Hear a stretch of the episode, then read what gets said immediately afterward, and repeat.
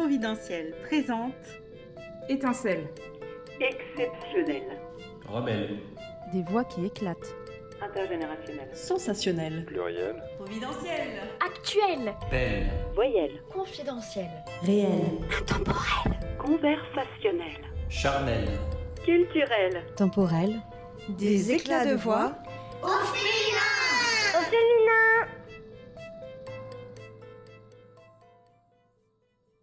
Bonjour à toutes et bonjour à tous, ici Vanessa, bienvenue sur Éclat de voix au féminin by Providentiel. Aujourd'hui c'est l'épisode numéro 3 euh, qui sera animé avec Elodie et qui reçoit Anne Huck de Providentiel. Laisse euh, découvrir la suite. Bonne écoute Bonjour Anne, bien écoute. Pour démarrer, je te propose de te présenter et de nous donner ta météo de l'humeur. Alors très bien, bonjour Elodie.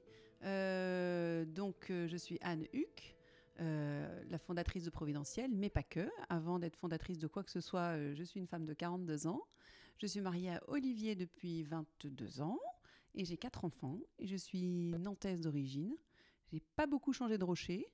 Et l'humeur d'aujourd'hui, c'est de la joie teintée de fatigue, mais beaucoup de joie d'être là. D'accord, merci beaucoup Anne. Bien écoute, pour poursuivre sur les présentations, je t'invite à nous en dire un peu plus sur ton parcours. Alors, si on parle de parcours, euh, on va dire, euh, professionnel, euh, j'ai fait une formation, j'ai fait un bac littéraire, j'ai fait une fac de langue. Mais comme j'ai eu mes enfants très jeunes, j'ai pas travaillé au départ. Du coup, j'étais pas mal investie dans des assos en bénévole, euh, notamment euh, sur une radio. Et puis, euh, j'ai créé une première association à Nantes qui permet de tisser du lien entre les jeunes mamans. Puis après, j'ai quand même enseigné, parce que je me suis dit à un moment que c'était quand même bien de gagner sa vie, mais de façon raisonnable, d'où l'enseignement. Et hum, voilà, donc j'ai été prof d'anglais pendant 8 ans. Et puis j'ai fait un bilan de compétences, et ce bilan de compétences a mis en lumière le fait que ce que j'aime faire, c'est monter des projets, ce que je veux faire, c'est permettre aux gens d'être en lien.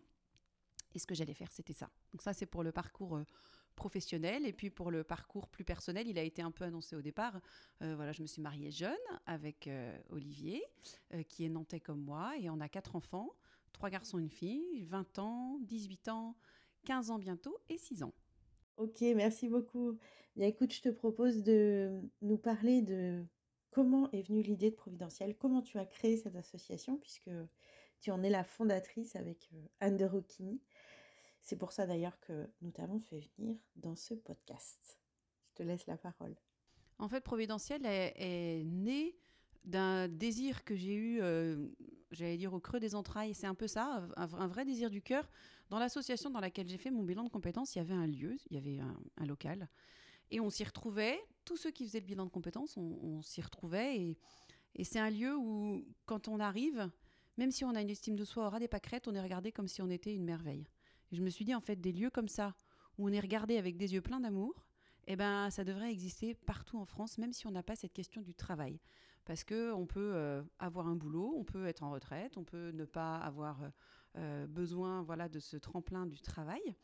Et pour autant, on a tous besoin d'amour. Donc je me suis dit, j'ai vraiment envie d'ouvrir des lieux. Je voudrais qu'il y ait des lieux comme ça partout où chacun puisse rentrer et recevoir de l'amour. Ça, c'était vraiment l'idée de départ du cœur. Et puis après, ben, j'ai écrit euh, les, valeurs que je voulais mettre en œuvre, j'ai écrit un peu ce que je voyais du projet, puis j'ai été me confronter au terrain, c'est-à-dire j'ai rencontré plein d'associations à, Nantes- pardon, qui, mettent les gens en lien ou qui luttent contre l'isolement. Et du coup, le, projet s'est affiné comme ça, puisque ben, au départ, je m'étais dit, je voudrais accueillir des hommes, des femmes de tous les âges, et puis finalement, euh, pour que le projet soit entendable et porté par les pouvoirs publics, et, euh, que les personnes accueillies viennent, il faut que ce soit un peu ciblé, sinon les gens ne viennent pas. Donc du coup, euh, je me suis dit, bah, je vais m'adresser aux femmes parce que euh, de 0 à, à l'époque j'avais 40 ans, de 0 à 40 ans, je sais ce que ça donne un petit peu, euh, voilà, une petite expérience de vie de femme. Donc je vois quels peuvent être les, les étais dont on a besoin. Et puis à Nantes, comme dans beaucoup de villes de province, il y a plein de moments dans la vie de la femme où il y a des pauses, c'est-à-dire des temps dans la journée, parce qu'on est en suivi de conjoint, parce que on est en- à, la suite d'un arrêt maladie euh, ou en arrêt maladie, parce que euh, euh, on a fait une pause pour s'occuper des enfants. Finalement, les femmes ont, souvent plus de temps dans la journée, les hommes Ils sont sur un format bien plus traditionnel parce qu'ils n'ont pas le choix aussi d'être au boulot de 8h à 20h ou 8h à 18h. Donc voilà. Voilà la, la, la jeunesse de Providentiel. Ça a été un. Voilà. Il a fallu mélanger le cœur et la tête pour que tout ça se mette en place. Ce qui donne cette belle maison ici au cœur de Nantes. Ouais. C'est une maison qui est vraiment chouette. On a beaucoup de chance de l'avoir. C'est une maison qui est ancienne, qui a de l'âme, qui a du parquet, qui est, qui est décorée euh, par un de nos partenaires qui, est Maison du Monde. Donc on a vraiment euh, rempli l'objectif qui était de faire une maison aussi belle que les femmes qui, euh, que ça accueille. Parce que les femmes de Providentiel, ce sont des femmes qui ne sont jamais accompagnées par des services sociaux. Et elles passent en dessous des radars parce que euh, elles ne sont pas en grande précarité financière. Et pour autant, elles vivent une autre précarité qui est une précarité de lien.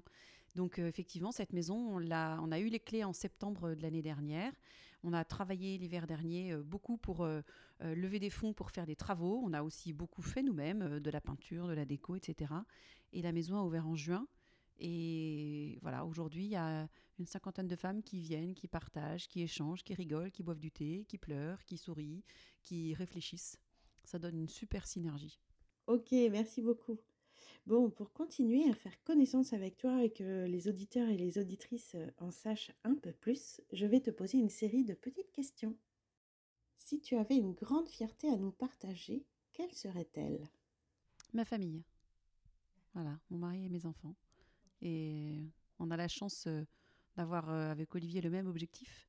Et, et on a la chance aussi d'avoir réussi, en tout cas avec les deux aînés qui sont grands, à les laisser devenir qui ils doivent être. Et ça, euh, c'est, je suis vraiment heureuse de l'avoir fait. Maintenant, donne-nous une phrase emblématique pour toi. Alors j'aime beaucoup la phrase de Saint-Exupéry qui est On ne voit bien qu'avec le cœur, l'essentiel est invisible pour les yeux. Effectivement, elle te va très bien. Une personne que tu admires? Alors, j'ai longuement réfléchi à cette question parce qu'il y a beaucoup de personnes que j'admire. Euh, et en fait, euh, j'assume pleinement mon choix. Euh, j'admire beaucoup Mère Teresa. Pas du tout pour des questions religieuses, même si c'est voilà, même si c'est incontestable que ça peut être des choses qui me rapprochent d'elle, euh, en toute simplicité, bien sûr. Euh, et en fait, ce que j'admire beaucoup chez cette femme, c'est que partie de rien, elle a construit énormément de liens d'amour avec les gens et elle a changé les choses à son échelle. Eh, Un petit bout de femme à qui euh, on n'aurait pas prêté tripette, et ben en fait elle a changé les choses. Et ça, je trouve que c'est une vraie leçon qu'on peut tous recevoir. C'est-à-dire qu'à notre échelle, ben on, fait des choses et, et ça peut changer la vie des autres. Un peu comme le petit colibri. Exactement. Si je te donnais une baguette magique maintenant, Alors là aussi, une baguette magique qui change les choses. Il y a tellement de choses à faire. Alors, euh, mon premier réflexe a été de me dire, euh, je supprimerai les angoisses de tout le monde, à commencer par les miennes. Et en fait, je me suis dit non. Euh, la chose, je pense, une des clés, ce serait réussir à avoir une, une éducation de qualité pour plein d'enfants dans le monde. Pourquoi? Parce qu'en fait, si dès l'école, entre autres, dès les petits, dès l'âge de la petite enfance, on était formé à plus de civisme, à la relation à l'autre, euh, à la compréhension de ses émotions, eh bien, je pense qu'on aurait beaucoup moins de problèmes de femmes battues, d'enfants violés, de colère, de conflits. Et je me dis que ça rendrait, voilà, si on apprenait aux enfants à, à bien développer leur intelligence, ben, en fait, on construirait un monde meilleur. Ce dont tu parles, ce sont les compétences psychosociales Voilà, exactement. qui arrivent tout doucement dans nos écoles en France avec des programmes qui ont déjà prouvé euh, leur efficacité depuis euh, un long moment et effectivement en prévention des violences et- des addictions aussi. Ah bah tant mieux. En mode portrait chinois maintenant, si tu étais une œuvre. Alors là aussi, j'ai longuement réfléchi et je, je vous épargnerai mes goûts musicaux euh, qui pourraient faire honte à la moitié de mes enfants. Euh, en fait, il y a un film que j'aime énormément qui s'appelle Le Prénom. C'était d'abord une pièce de théâtre. Et j'aime beaucoup ce film. Pourquoi? Eh bien, parce qu'il y a à la fois du rire et des larmes, parce qu'il y a d'énormes jeux de mots et un, un 14e degré qui me plaît beaucoup, parce que aussi il reflète euh, toutes les joies et les souffrances d'une famille. Euh, voilà, donc c'est un film que j'aime beaucoup et je me suis dit que c'était celui-là que j'allais mettre en avant. Ok, merci beaucoup. Bon, pour terminer cette interview, euh, confidentielle, je te propose de te prêter au jeu de la question mensuelle. Alors, cette question, c'est en quoi le lien au féminin contribue-t-il à l'égalité pour toi? Eh bien, je pense que le lien féminin contribue à l'égalité entre femmes parce que, en échangeant entre femmes de manière intergénérationnelle, en se transmettant nos compétences, en partageant nos connaissances, en s'apprenant les unes aux autres euh, plein de choses dont on a besoin au quotidien, eh bien, on a une égalité des chances puisque euh, nos, voilà, nos, outils vont être transverses. Donc, si moi, j'apprends d'une autre, euh, voilà, une compétence en technologie, une compétence en, en, communication, euh, j'entends pas par là une communication écrite, hein, ni, ni, presse, ni quoi que ce soit, mais communiquer avec l'autre. Ben, si on arrive à se partager tout ce qu'on sait, eh bien, euh, on, est, on a une égalité des chances puisqu'on est toutes beaucoup plus armées pour répondre euh, aux moments de la vie qui peuvent parfois nous paraître compliqués. Et en ça, je pense que développer les liens féminins, ça nous permet ben, à chacune, en fait, un petit peu comme si on se donnait toute la main, ben, du coup, on avance tout au même rythme et on avance ensemble de manière beaucoup plus égale. On est toutes, euh, voilà, en, avec un système de vases communicants, on s'enrichit les unes des autres et du coup, il n'y a pas cette inégalité, ou en tout cas, il y a moins cette inégalité. Ok, merci beaucoup, Anne. Merci, Elodie. Bon, pour conclure, euh, voilà, je tenais à te remercier, Anne, parce que vraiment, euh, c'était euh, un chouette exercice pour moi, qui euh, me sort un peu de ma, ma, zone de confort, comme on dit. Euh, mais voilà, j'ai adoré faire ça avec toi.